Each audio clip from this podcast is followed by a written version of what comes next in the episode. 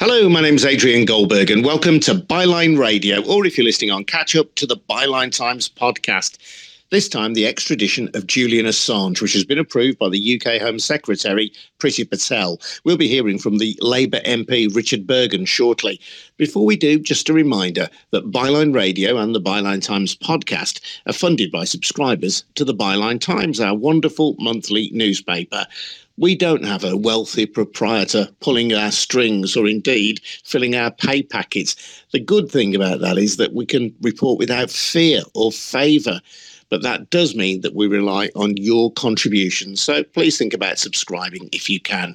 You get more details on how to subscribe at bylinetimes.com. That's at bylinetimes.com. And if you have already taken out a subscription, thank you. Now, the Home Secretary, Priti Patel, has sanctioned the extradition of Julian Assange to the United States, where he's wanted on 18 charges following the publication of leaked documents relating to the wars in Afghanistan and Iraq, as well as diplomatic cables. His wife, Stella Moris, with whom he has had two children, has described it as a dark day for press freedom and British democracy. She said it was in Priti Patel's power to do the right thing. Instead, she will forever be remembered as an accomplice of the United States in its agenda to turn investigative journalism into a criminal enterprise. Let's get more now from the Labour MP for Leeds East, Richard Burgon. Richard, uh, welcome along. Hi. Uh, firstly, then, your reaction to Priti Patel's decision to allow the extradition of Julian Assange?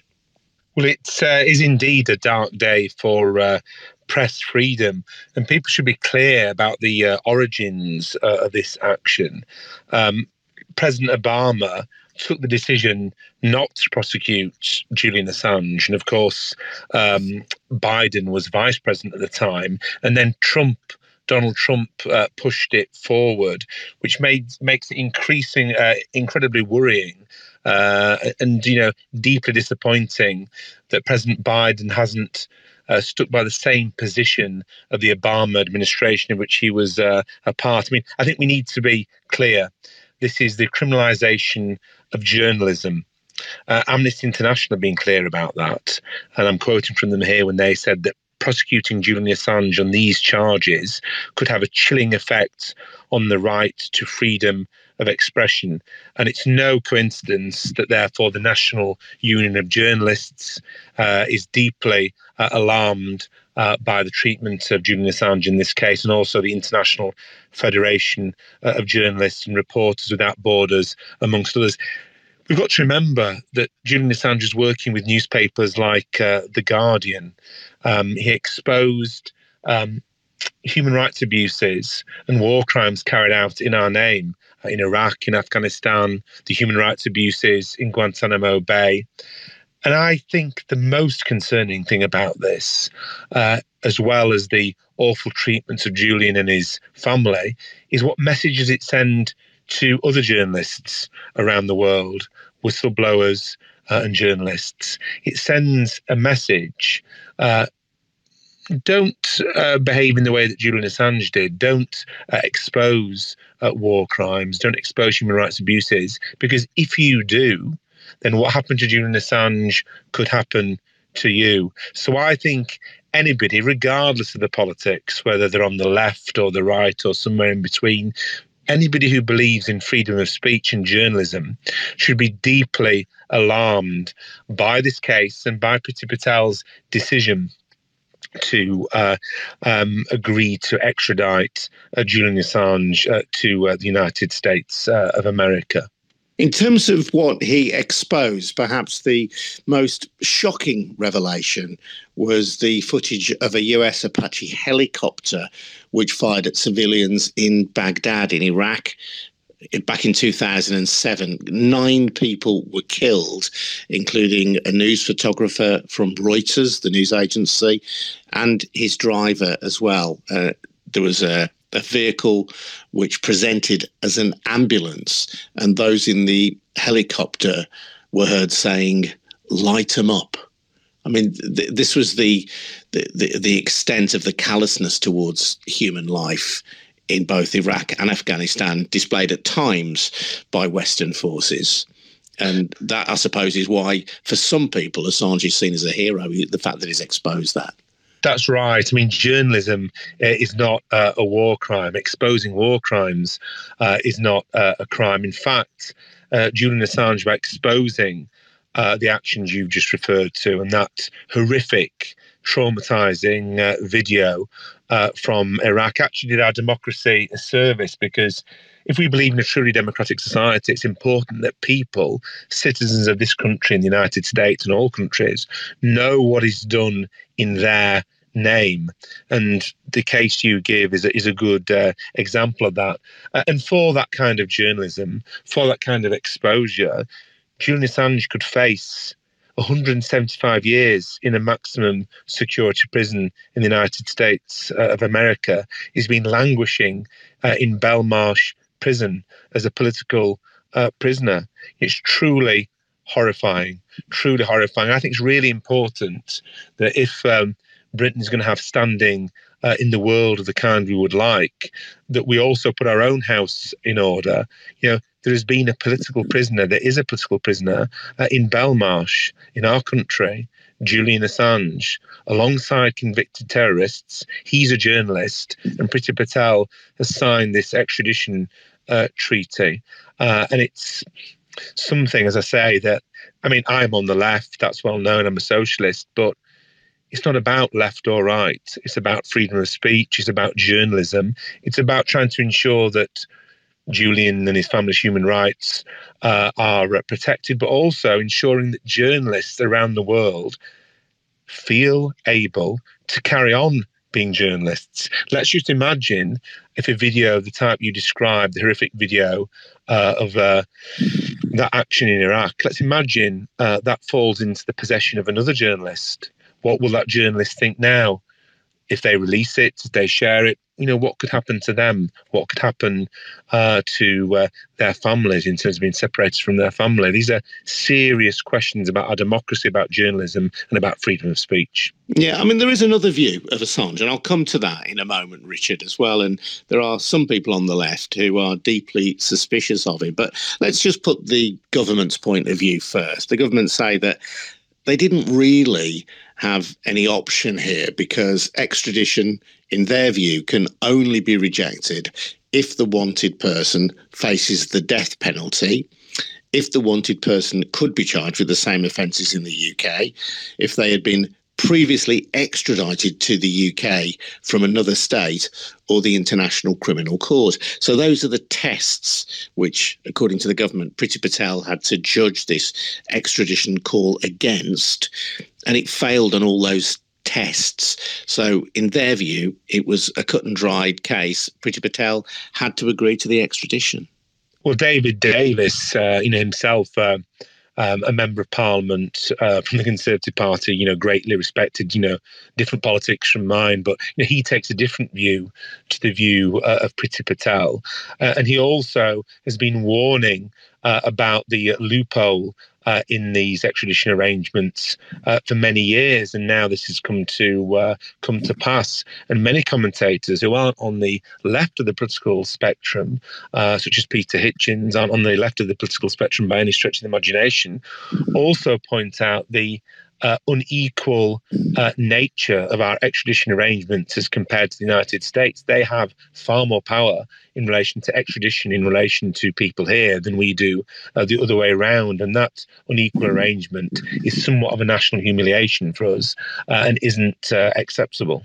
Yeah, David Davis, MP, as you say, a conservative, but known as a very liberal conservative, uh, someone who does believe in human rights, says uh, on his Twitter account this evening, I do not believe Mr. Assange will get a fair trial.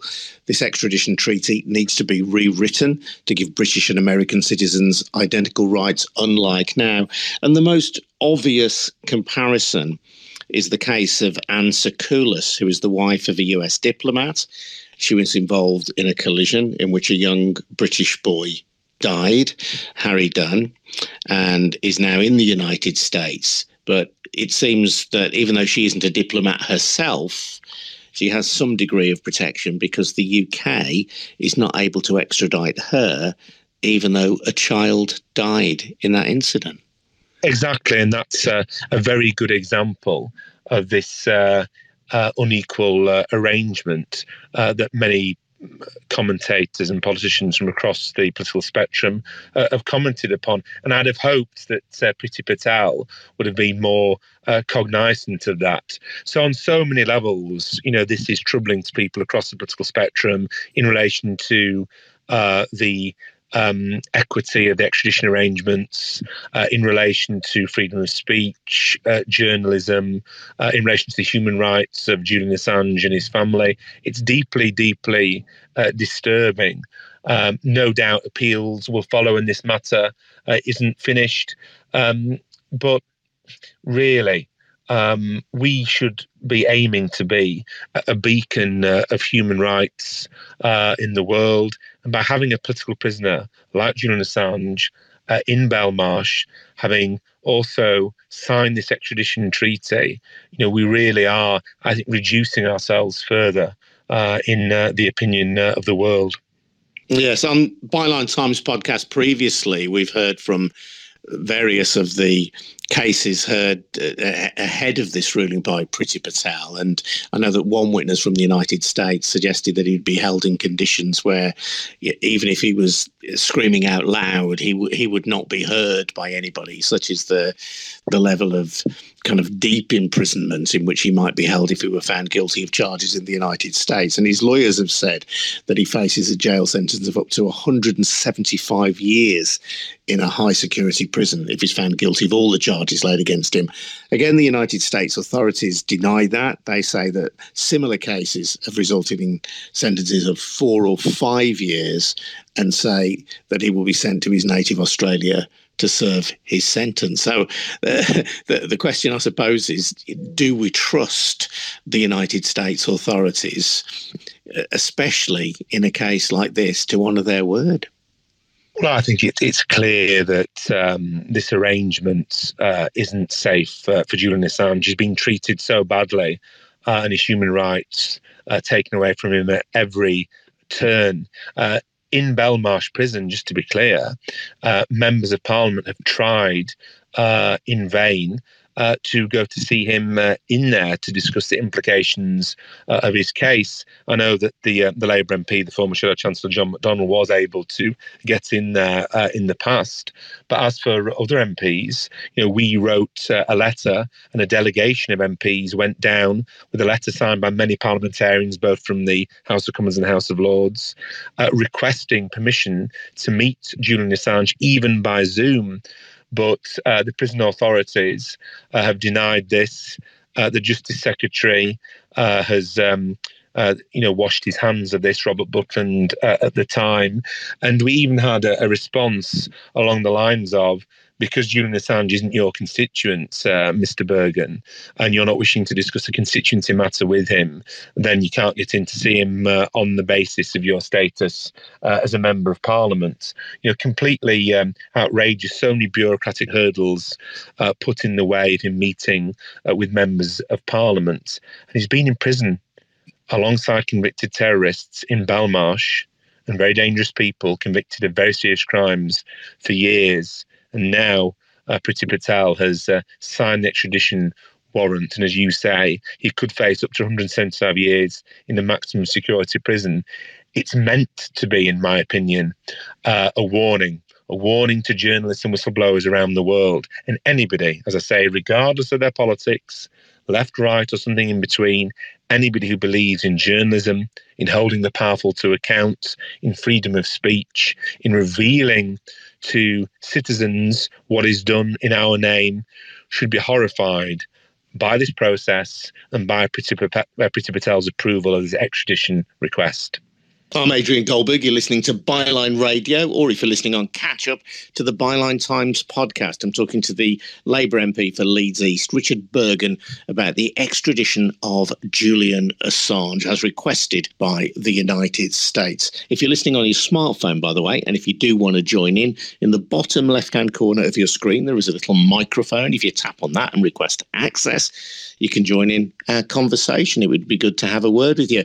Richard, I do want to talk about some less savoury aspects of Julian Assange's career because I think it's only fair and proper that we should do so. And there are many on the left who are deeply suspicious of Assange, not least because in 2016, WikiLeaks published a number of emails that were damaging to Hillary Clinton when she was running to be US president. And investigators in the United States concluded that those emails were hacked by Russia as part of an effort to influence the election. Now, that's something that Russia has denied, and it said it hasn't had any role in meddling in the 2016 US election. Donald Trump denied that his campaign colluded with Moscow in any way. But certainly on Byline Times, we've done a lot to highlight the ways in which Russia has attempted to influence elections on both sides of the Atlantic. And because of the effect of those leaks through his organization, WikiLeaks, on Hillary Clinton. As I say, many people who would regard themselves as progressive question deeply Julian Assange. I understand that uh, completely. You know, I happen to think that for uh, the spotlight is shone uh, on human rights abuses in our name in Afghanistan, Iraq, and Guantanamo Bay, that uh, Julian Assange is a journalistic hero for that. But the question before the courts and the question before us really isn't whether Julian Assange is a hero or not. I think it's entirely um, in keeping for somebody to believe that uh, Julian Assange is a pretty terrible person. I mean, I don't believe that, but others could, and still be deeply alarmed with this extradition and deeply alarmed at the effects on journalism and freedom of speech uh, of his prosecution and potential prosecution in relation to Afghanistan, uh, Iraq, and Guantanamo Bay. So I do think that people's personal or political feelings in relation to Julian Assange, uh, as you have to do in a legal case, uh, one almost has to step outside that and have some sort of uh, objectivity. Because uh, if we put um, people in jail for 175 years because we didn't like them or didn't agree with what they'd done in relation to other things, there might be a, a lot of people uh, in jail. That that can't be uh, the test. I think we need to give real weight to the fact that organisations like Amnesty International, like Reporters Without Borders, like the International Federation of Journalists, have spoken out in the clearest terms against this. People don't need to endorse Julian Assange as a hero or even admire him to be deeply concerned uh, about this. Firstly, in relation to his human rights, because everyone deserves human rights. But secondly, it's not just about Julian Assange. This is about journalists around the world now, including in our country, watching this happen and considering what would they do in Julian Assange's shoes in relation to uh, being made aware or becoming aware of human rights abuses uh, and war crimes.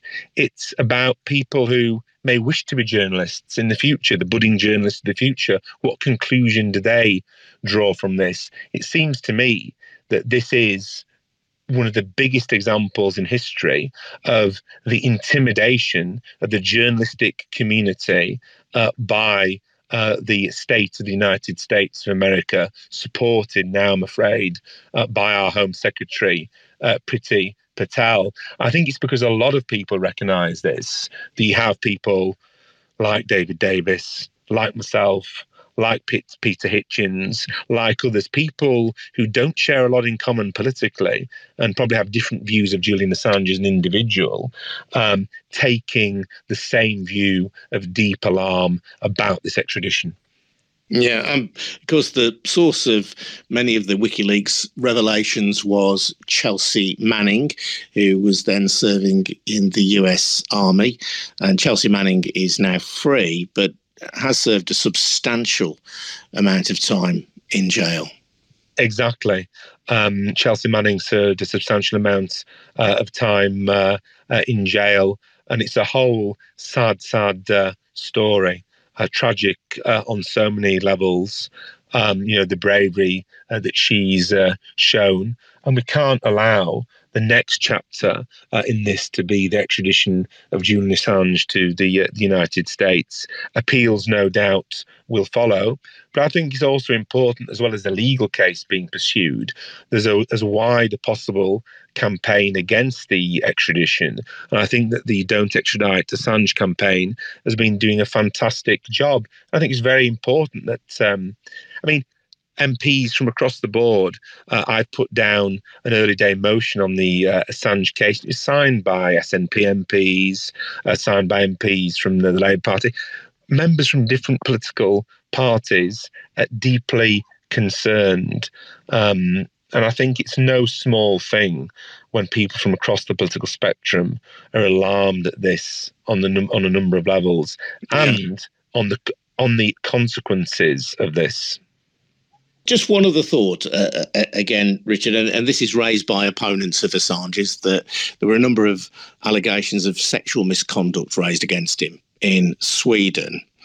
And Assange refused to go back to Sweden to face those allegations. And of course, we should remember that everyone is innocent until proven guilty. He refused to go back because he thought that it would lead to his extradition to the United States. That was his account of it. And because a number of years have passed now since the alleged incidents took place. The statute of limitations has come into play, and the Swedish authorities have now dropped those cases. Now, as I say, in Assange's defence, he says he feared it would lead to his extradition to the United States. But again, in the way that some people on the left were suspicious of him because of the the damage WikiLeaks did to Hillary Clinton, there are many feminists who question him because they say, well, come on, you, you should have gone back to answer those charges. Of course, uh, but those, uh, you know, very serious allegations play no part uh, in these uh, proceedings, play no part in the uh, extradition to the United States uh, of America. And so, someone that believes in the uh, the rule of law, um, something that I think people uh, from across the political spectrum in our Parliament um, believe in, although sometimes from some of the Conservative MPs' conduct, you think they don't. The the rule of law uh, does mean that we, we should only be looking when discussing what we think the outcome of these proceedings should be, the allegations uh, in these uh, proceedings, because this is not a trial about those other uh, allegations. Yeah.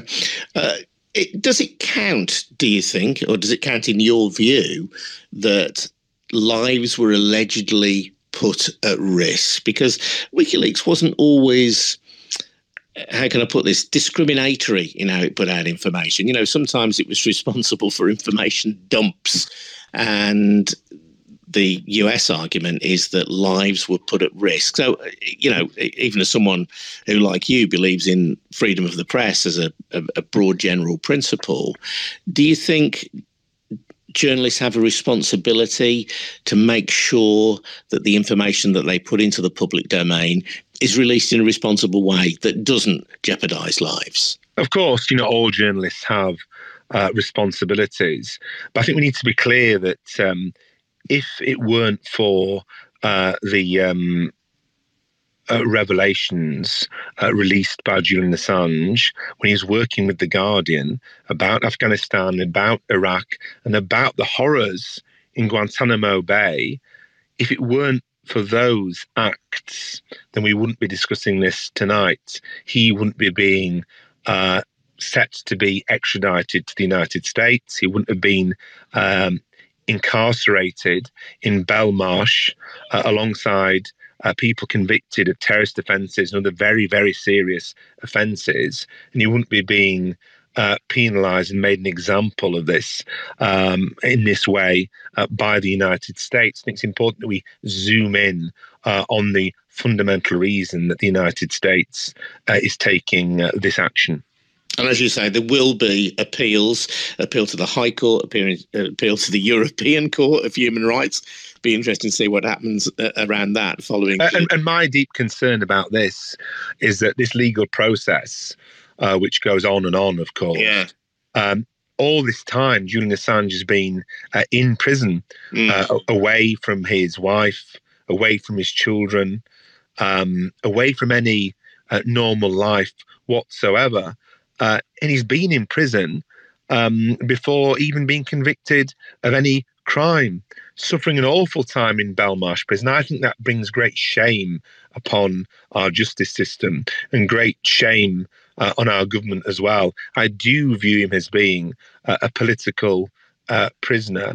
And I think, however, this episode ends, whether, as I would like to see, Julian Assange uh, is free and not extradited, uh, or whether he is extradited, however this ends, I think it will be viewed by history as a very dark chapter uh, in uh, the history of both the United States and the United Kingdom when it comes to the way we treat journalists, whistleblowers, the way we um, approach the important principle of freedom of speech, and the way uh, we come to terms with human rights abuses and war crimes carried out in our name. Richard, really appreciate your time. Thank you so much for joining us. That's Richard Burgon, the Labour MP for Leeds East. I'm Adrian Goldberg. You've been listening to Byline Radio or on Catch Up the Byline Times podcast. If you want more content like this, then please stay tuned. We'll update you on our schedule, which is a very flexible one on Byline Radio. So do follow us at Byline Radio. We do regular live broadcasts via Twitter Spaces. But if you miss one, don't worry, because all of those episodes and more can be found on the Byline Times podcast. And we're all funded by subscriptions to the Byline Times. So please take out a subscription if you can. You get more details at our website. That's at bylinetimes.com. Bylinetimes.com. Thanks very much indeed for listening. See you all soon. Cheers now.